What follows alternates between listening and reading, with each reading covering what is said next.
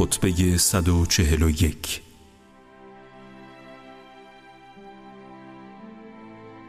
ای مردم آن کس که از برادرش اطمینان و استقامت در دین و درستی راه و رسم را سراغ دارد باید به گفته مردم درباره او گوش ندهد.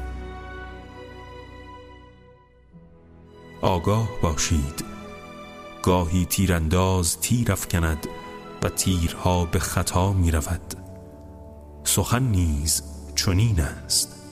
درباره کسی چیزی می‌گویند که واقعیت ندارد و گفتار باطل تباه شدنی است و خدا شنوا و گواه است.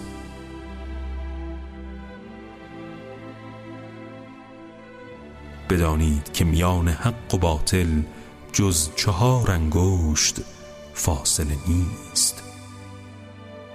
باطل آن است که بگویی شنیدم و حق آن است که بگویی دیدم.